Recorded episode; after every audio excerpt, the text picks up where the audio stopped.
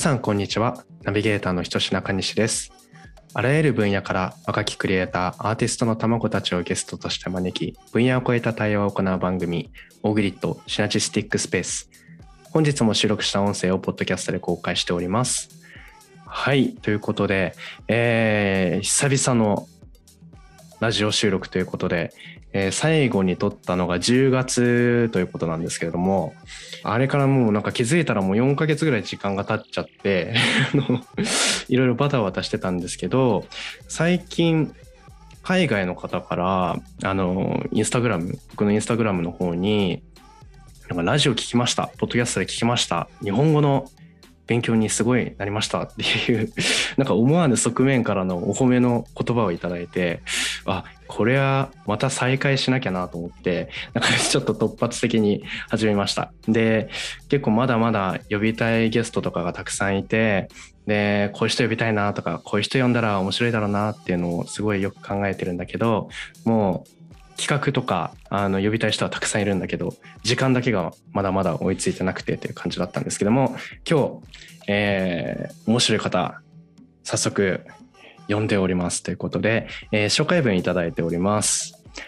えー、多摩美術大学環境デザイン学科インテリアコースを卒業した中国人留学生現在野村工芸社でインテリアデザイナーとして働いている、えー、趣味はキックボクシングえー、動画チャンネルの運営をやっており、えー、若手デザイナーをわがままに創作できるステージを作ることに目標に活動しております。ということでお呼びいたしましょう。本日のゲストみょうちゃんです。よろしくお願いします。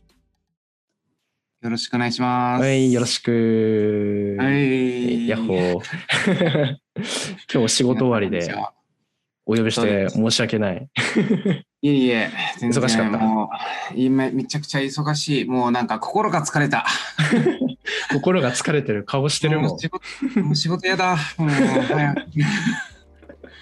多分ね、なんかもう、ラジオこう、ただ、この紹介文とかなしに、今こう、ラジオ聞いてる人だと、多分、みょうちゃんが日本人だと思う人たくさんいると思うんだよね。そんぐらい日本語がもうネイティブ並みにうまい。本当ですか？いやすごい。まだそこまで話してないから、話したらバレちゃうよ。バレちゃうかまあでも、日本語の勉強を頑張りました。それは認めます。うん、あ、そっか。中国で勉強したんだっけ？日本語学校とか？あ、日本学校は1年半通いました。で、中国では、自学で、あのーうん、映像を見ながら、自分で勉強は少ししました。えー結構中国人で独学で日本語勉強してで日本来てから日本語の勉強しましたみたいな人結構聞くよね。すごいなって思って。そうだね。まあまあまあ、うん、まあ日本学校ちゃんとしてるもね、うん、あそうなんだ。もあるしあとバイトできるから日本では、うん、留学生はバイトできるし。うんあとアニメとか普通に、うんみんな見てるからそそれでそれのおかげなのかな。ああなるほどね。アニメで勉強する人がやっぱ多いんだ。なるほどね。なんとなく日本に来る前にはアニメ見てなんかその言葉の環境、ちょっと慣れる人は、うん、慣れる、うん、慣れ慣れちゃうよね。ちょちょっとだけあこんな感じでこんなペースかっていうのは。うん。なるほどね。なんか ちょっと紹介文からすごい面白いなと思うのが趣味でキックボクシング動画チャンネルの運営ってすごいなんかもう相反する。趣味を持ってなんで俺、うん、最近みんなに他の人に、あのー、何をやってるかと聞かれるときに、うん、あ趣味でキックボクサーと YouTuber をやってるっていうのは、まあ、自分自己紹介では、うん、話してる。誰の真似かというとあの埼玉先生の真似なのかな。趣味で英雄をやっていますっていう。そういう、なんか漫画の埼玉ね。ま、ま、漫画のワンパンチマンね。ワンパンチマン。ワンパンマン、そう。なんだよ、そうなんだよ。まあ実は私も埼玉、うん、埼玉先生と埼玉さんと同じように、うん、本当に英雄には憧れてる。あ、あこ憧れてる。ああ。私も、あの、YouTuber とか、キックボクサーなんか、こうギラギラのキャラクターみたいな人には憧れてる。でも、まだまだ自分はできないんだなと思って、だから一応趣味としてやっている。うん、失敗しても、失敗したとしても、うん、まあ、あくまでそれは趣味だから失敗はないとか。めっちゃいいと思う。なんかその紹介いいね。なんか僕もアニメのキャラクターに例えようかな、紹介文。ワンパンチマンになりたいですみたいな。じゃあ、みおちゃんの目標は？ワンパンマン。ワンパンマンみたいなね、そう、もうさらっとすごい人になれた、ね、ああ、いいね。なるほどね。そっか、うん、今日はよろしくお願いします。もう話したいことたくさんあるんで、みおちゃんとは。いっぱい聞いてください。うん。ね。あ、そうそう。じゃあまず最初に、うん、えっと、たまびの環境デザイン学科インテリアコースを卒業したんだよね。で、なんで日本の美大に入ろうと？中国の美大とか、うん、うん、たくさんあると思うんだけどなんで日本の美大にまず入ろうと？そうだね。うん。あもう面接の言葉はほっと置いといてあの 真実を言うと、うん、まずあの選択肢がうん2つありました、うん、えっとアメリカ行くか。お。あまあ日本に行くか、うん、で、うんと、あの時は中国では、うん、うん、経済の大学を通いました。うん、で、でも経済は本当に好きじゃないから、まあやっぱ、うん、あのー、デザインやりたいなっていうと思って、もともとデザイン好きだったし、デザインやりたいな。でも中国の伝統じゃないけど、中国、中国人の考えだと、やっぱ学歴中国も大学歴すごい重視してるから、日本に来ると、あもう一回大学行くより、やっぱ大学院行って、なんかこういう大学院の卒業証書みたいなものがもらえると、うんと、まあ、効率的にはいいいいんじゃないのかなと思って、だから大学院行きたい。美大の大学院行きたい。で、アメリカはそれができないです。うん、日本は可能性がある。あの美大卒じゃなくても大学院、うん、美大の大学院行ける。だから日本に来ました。うん、これは真実だけど、でも、えっと、まあ日本の映画とかアニメとかもすごい見てるから、だからこそ日本もその中の一つの選択肢に入ったかなとは思ってる。まあ、アメリカもアメリカ映画とか影響でああ、なるほどね。うん。主にその理由が一番大きいんだ。そう最初はもう現実面だと、うん、やっぱ他の国は無理だからもう日本に来ましたっていうのは現実面の問題だけどでもなんか、その裏のえあの原因原因を話すと、うん、うんやっぱその日本の文化には影響少し徐々になんかこう知らない知らない間に影響を与えられてるから、そう、日本を選びましたっていう感じですね。うん、なるほどね。でもなんか、僕もさ、中国人のなんか日本の美大の大学院に行きたいっていう生徒とかを今教えたりしてるから、よくその気持ちわかるんだけど、なんかやっぱりこうアメリカとか中国とかと比べた時に日本の大学、まあ、学費がすごい安かったりとかすごい受けがよか広かったりとかなんか勉強しやすいみたいな自由度が高いみたいな良さがあるらしくて、なんかやっぱそこから入る人が多いんだなって思って。確かにかもあるかもね。うん学費は高かったんだけど。そうだ、たまに高いんだ。ああ、たまま高いわ。まあまあ、美大は高いんだけど、うん、でも、確かにその自由の環境はあるよね。うん、みんなやっぱ、デザインをするとしたら、まあ、自由が一番重視してるんじゃない？自由のこう創作環境。うん。ね、なんかその中国人のその日本の美大を受けるための塾とかが日本にあるぐらい結構需要があるってことだから、なんかそれすごいなと思ってなんか知らないその現状知らない日本人って多分たくさんいると思うし、うん、なんか僕もこう講師になってみて面白い世界があるなと思ってなんか日本の価値って結構こういうところにあるなって思ったね。じゃあ結構中国での日本の美大の評判っていうのは割といい方なのかな？いいと思う。日本のデザインは、あの結構いいと思うよ。なんか、日本のインテリアデザイン特に、えっと、劇的の Before After っていう番組。ああ、中国人知ってるの？その番組。知ってる。多分なんとなく知ってる人は多いし、まあ知らなくてもどっかで見たことあるし、あと中国版のその番組を今作ってたから、放送してたから、うん、だから、いや、なんかインテリアデザインと言ったら、中国人は基本、なんか日本和風っていうか、もう日本式っていう感じは出てくるんだよね。ああ、そうなんだ。やっぱその印象がやっぱり強いんだね。中国に限らずだと思うけど。うん、なるほどね。なんか結構日本のアートで有名どころっていうと、なんか僕パッと思い浮かんだのはピタゴラスイッチとか作ったあの芸大で教授されてる佐藤教授とかその辺の人がすごい有名なのかなと思ったけどその辺はそんなに？いやもうこのプロの世界はみんなわからない。あそうなんだ。逆に番組とかの方が有名なんだね。そう今の世界はまあそうだね。あもう多分中国のアートを勉強してる人は知ってるかもしれないけど、うん、でも一般の方から見ると、やっぱ番組を通してあと日本のアニメとか日本の映画とか、うん、通して。うん。そう。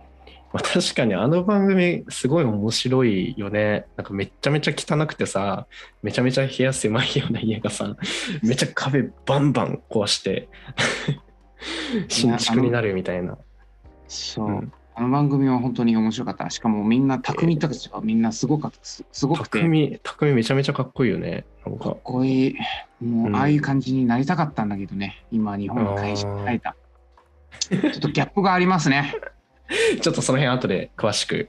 この後でもう、バンバン聞いてよ、もう本当に。もう、もう話したい。もう、鬱憤を晴らしてください、もう。なるほどね。まあ、その番組が中国で日本の番組をやってたっていうのはすごい面白い話だな。なんか面白いことが聞けたな。なるほどね。実際どうだった？美大の生活とかは。美大の生活。うん。100点満点というと、うん。うん150点はある。おお ちょっと低い点数言われる心構えしてた、今。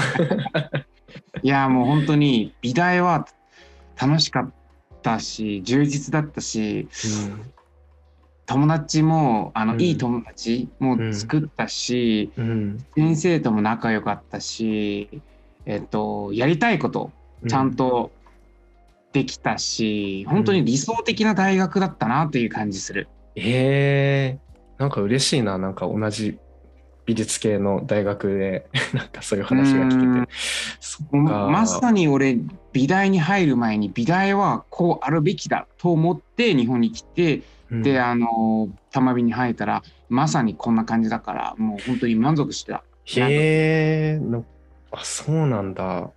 そう。そっか、まあ、確かにさなんか今今の日本の大学の現状を見ると結構普通の美大とかじゃなくて、まあ、経済学とかは結構つまらなかったりとかなんか授業単位取れてばいいやみたいな感じだと思うんだけど日本の美大生とかはすごい生き生きしてるよねなんか創作したり自主性とかやったりねなんかその辺楽しそうにしてるから僕も全然満足してるし学部の時は。うん。あ、そうね、か。美大っていう仕組みはちゃんと運営うまくできてるなと思う。そっか、なるほど、ね、どういうものが求めてるのか分かってんだよね。うん、なるほどね。だから学校としては満足してるよ。へえ、なるほど。結構じゃあ自主制作とかたくさんやったりしたのかな、学生時代は。自主制作？あの自分のデザイン、うん、うんいや、基本そうだよね。基本自主制作だよね。自分がデザインして、うん、あの先生と話して、あんまり先生も、あの変な意見とか言わないし、うん、今、なんか仕事やると、うん、うん、やっぱ、クライアントとか、あの、それから先輩とか部長とかから、うん、なんか向こうの好みを、まあ、アドバイスじゃなくて好みをこう言ってくるんだよ。うん、いや好みはやっぱ人それぞれじゃん。と思う。うん、だから美大はやっぱ先生は自分の好み無理やりにこう君にこう押し押しなんていうの,、うん、あ押し付け？押し付ける、うん、無理やりにこう認めさせることはしないかなっていうのは私の学科はそうだった。うん、そうまあ、今の仕事と違って。だからそれは、まあ、まあ、自主、自主性は、自由、自由度は高い。確かに美大にいる教授とかもさちゃんと生徒のやりたいこととかこういう表現したいっていうのはすごい尊重してそこを生かしながらこうアドバイスしてくれたりとかしてくれるからね、うん、確かに僕も、まあ、映像クリエイターとかやっててクライアントの人から、うん、たまに、まあ、正直言うとあんまりセンスないクライクライアントとかいるじゃん。だからそれ、その人のなんか好みに合わせなきゃいけないから、うん、違うんだよなって思いながらこう映像編集したり ね、してるから、その気持ちすっごいわかる。に、レントお前、何もわからないくせに、もうなんなんなんでこういう変なアドバイス、も変なこと言わないでって感じするね。って思いながらね、やらなきゃいけないから。言いながら、分かりました。あもう本当にそれは仕事やってからちょっと辛いなと思う。そうだよね。なんかその現状ってやっぱり日本だけじゃなくて中国とかも同じなのかな？そのデザイナーの現状。だと思うよ。同じと思う。そうやっぱ金あ中国ではうん金がくれる人はパパと言うんだよ。まあ日本も多分パパ活みたいな感だから、あね、あの、もう本当に、もう金がくれると言ったら、もう一瞬も顔変わる。パパって感じになる。パパわかりました、パパ。あまあそうやってやっていくしかないよね。もう。そう。パパお願いしますみたいな。うん。そう、もうデザイナーは立場が低いなとは最近思った。学校の時には、やっぱみんな、学生は学生だけど、デザイナーとして、あの、デザイナーにを目指して頑張ってる学生だけど、一応、学生たちはみんなクライアントじゃん。金は払ってる人だから。うん、だから先生を合わせてくれたかなと思って、社会に出て、このギャップはちょっと今だにまだ慣れてない。うん、確かにそういう考え方あるよね。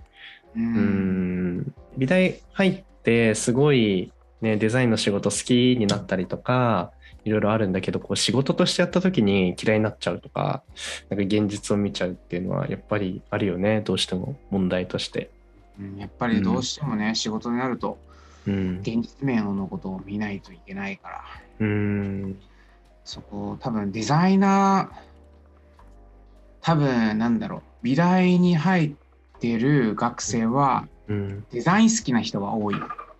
でもそれは本当にデザイナーにならないといけないのかなと考えた時に、うん、デザイナーじゃなくなくてもいいかもと思い始めた最近は。うん、うんなるほどね。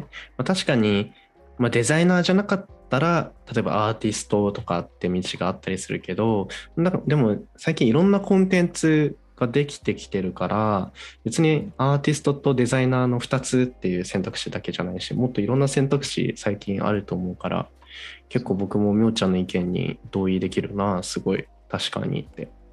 なるほどね。なんか仕事のその今働いてる野村工芸者の人間関係とかどんな感じ？人間関係ね。うん。すべては言えないんだけど、うんうん、うちの部署だけ、うちのルームだけだと言うと、えっと、結構みんなは、えっと、優秀な人が多い。へえ。優秀、もう優秀な人ばっかりだし、うん、えっと、仕事の効率もすっごいいいし、えっと、もう我慢もできる、我慢強いだし、うんえー、っと、もう本当にデデザインもできるし、図面も描けるし、CG もできるし、うん、ビジネスもできるし、あの、マナーもあるし、もう、もう本当に優秀な人ばっかりだけど、個性だ、個性、ちょっと我慢しすぎないと思う。あでもなんか結構仕事においてはすごいオールマイティにも全部においてもう優秀なんだけどなんか個性というかこう性格というかコミュニケーションとかなんかそういうところでなそうなんかあの優秀しすぎたから、うん、あのそれに合わせないといけないなんかそのそそれを目指すとあの人生はちょっとまあ他の人生は他の人はどうかは分かんないけど自分だとそれをそれを目指すとちょっと辛いな。あちょっと自分を殺さないといけない。しかも、うん、もらった結果あのもし例えばあのこの人を目指してやるとしたらもう仕事能力がすごい高まるんだけどでも得たものはあんまりって感じだよね。うんなるほどね。あでもわかる。なんか、うん、なんかすごい優秀な人ほどさ、すごい仕事に依存しちゃったりさ、会社に依存しちゃったりするから、もうなんか自分のやりたいこととかも考えなくなっちゃうような気がするよね。優秀な人ほど。うん、すごい会社での評価がもらえたりするからなんか自分の本当に行きたい道とか自分が今どうしたいのかなっていうことも考えなくなっちゃったりすると思うよね多分ね。そうだよねうん、お客さんの答えを応じるの、うん、慣れちゃうで、うん、会社の答えもなんかあのーどうやってこう満足させるっていうのは、しか考えてないかもしれないんだよね。もう私生活が本当にほぼほぼないし、先輩たちが。うん、だから、それが、それがデザインなのかなとも考えたら違うかな。それは業務だなと思って。だからデザイナーは、やっぱデザインも、デザインも、うん、なんかなんていうと、なんかアートかもしれないんだよね。なんか、本当にデザインが上手い人と、やっぱアートやる人と、アーティストと同じだから、うん、他の人の気持ちばっかり考えちゃうと、いいデザインはできないのかなと思って、あ他の人のことがばっかり、もうめっちゃうまく考え、かめっちゃうまく、めっちゃすごく考えれるような人が人になれたらうんとうんやっぱりデザインはうまくできないんだけどいいデザイナーはなれる。ただし、うん、いいデザインはできないだと勝手に思ってる。うん。なんかさよくさこうデザイナーとアーティストの違いとかいう時にデザイナーは問題解決する人で、で、アーティストはなんか問題提起する人みたいなくくりで言ったりするけど、でもなんかそのくくりも、なんかそれだと、なんかデザイナーはクライアントの問題を解決することしかしないってなっちゃうから、もっと混ぜてもいいと思うんだよね、僕も。なんかアーティストとデザイナーの領域を。マジでもうデザイナーだった、うん。そうだねあ。デザインをやる人だったらもう本当にアーティストと同じだとは考えてる。うん。うん、そう、デザイナー、デザインの業務をやる人だったら問題解決をする人。うん。そう。うん、それは業務をやってる人。うん。それで食っていくから。うん。もしその問題解決するのはめっちゃあめっちゃうまくできるとしたら、うん、なんだろうね、もう本当にうまくあのまとめられないんだけど、うん、えっと、もうラジオのことを忘れよう、忘れるとして。もう忘れてください。うん、アーティストは問題、問題を定義する人じゃん。うん、し、実はデザイナーも、デザインやる人も同じことをやってると思う。うん、まずは問題発見しないと、あの解決できないから、もうデザイナーもする。でもデザイナーは、その仕事がちゃんとなんかその、あお客さんの気持ちを考えないといけないだから、えっ、ー、と、問題定義した同時に、やっぱ人の気持ちを考えないといけないんだよね。じゃあそれはどうすればいいんだよね。あの変に言わ言ったらその人も怒るんだからねって思考えて、ちょっと自分のこういう個性をちょっとちょこちょこちょこ判断に減らしながら、うん、なんか最後はみんなから見るとあこの人あんまり自分からの意見を言わない。ただ人の問題を解決している。うん、でも実は、いっぱいデザイナーでもいっぱい言いたいことがある。いっぱいこれダメでしょとか言いたいんだけど、うん、でも言ったらお客さんが金払ってくれない。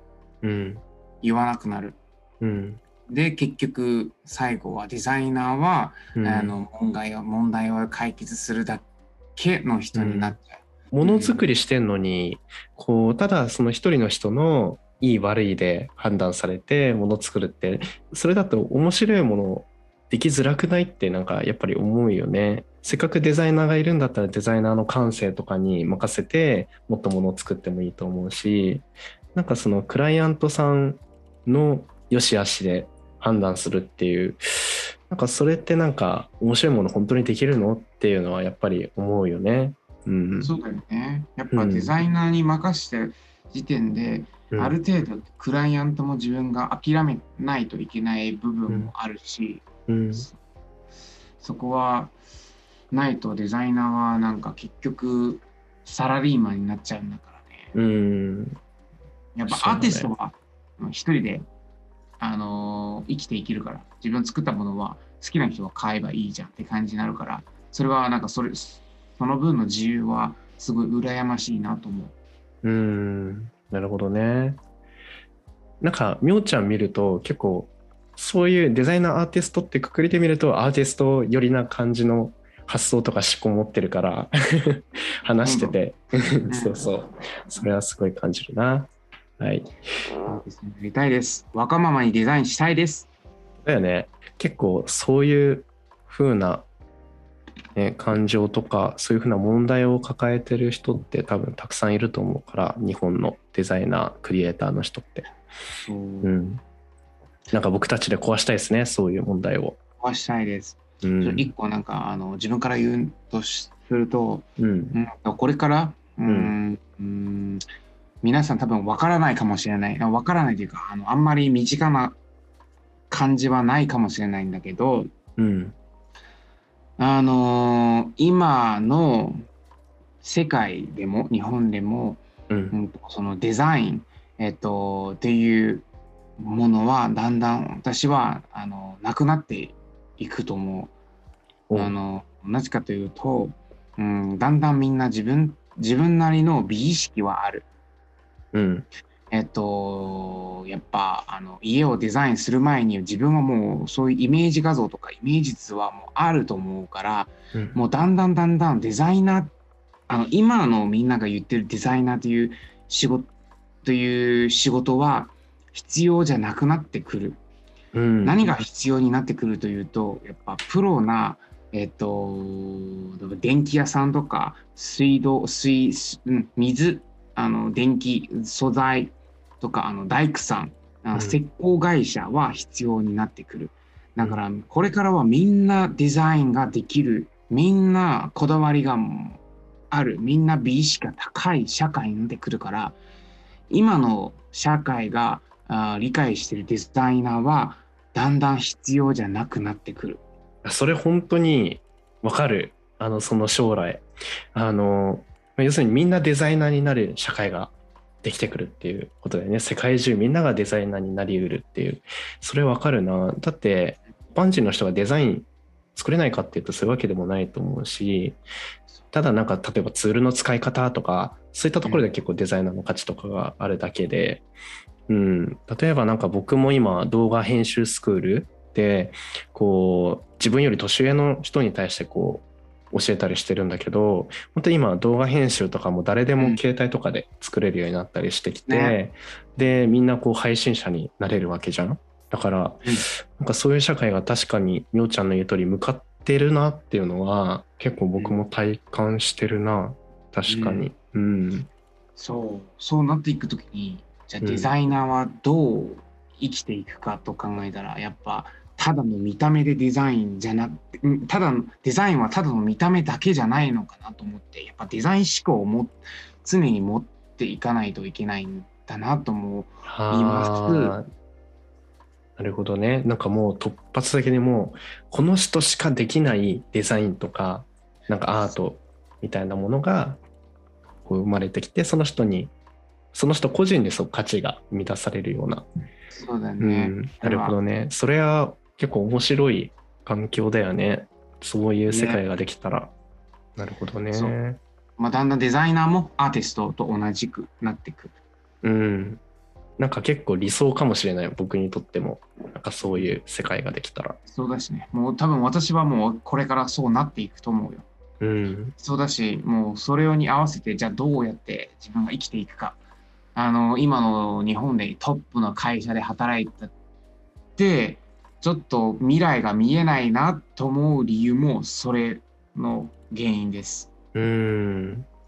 昔の人はあのこ今の会社は多分何十年前、えー、作った会社だから70年80年わかん忘れた前に作った会社だからその時はまあ多分みんなに対みんなあのピントレストもないし、うん、あのインターネットもないから、うん、えあんまり美意識は限られてるだからある程度の美意識を持ってる人であれば教育とか外国に行った人であればなんかデザイナー見た目を作るだけでデザイナーと言える。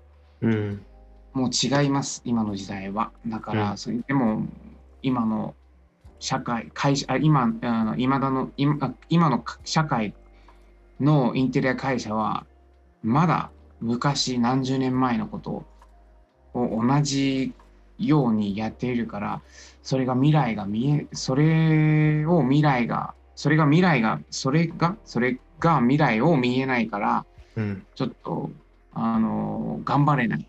うん。いや、本当に今、この話を結構古臭い考え方してる50代、60代とかの 社長さん方に聞いてほしいよね。本当になんか、デザイナー、デザイナーはこうあるべきだみたいな像を偏見で持ってる人たちがそういう年代って多いから、うん、それは本当に思うな。なるほどね。じゃあ、第1部はこの辺で終わらせていただこうかな。なんかすごい、まだまだ話せそうなみょうちゃんの引き出しがすごい多いから 話したら、話をしたら、もう500%ぐらいでこう、パッて返ってくるから、めちゃめちゃ話しやすい。よかったよかった。うん、まあ時間が足りなくなっちゃう。みんなもうこれ ASMR になっちゃうから寝。寝ちゃうからね。みょうちゃんのお声で。いいボイス。ある人、あのー、ぜひ、グッドボタン、チャンネル登録。YouTuber みたいな。はい、ということで、第1部の方は締めたいと思います。引き続き、第2部の方も、ようちゃんと話していきたいと思うので、聞いていただけたらと思います。ということで、一旦クロスです。ありがとう。ありがとうございます。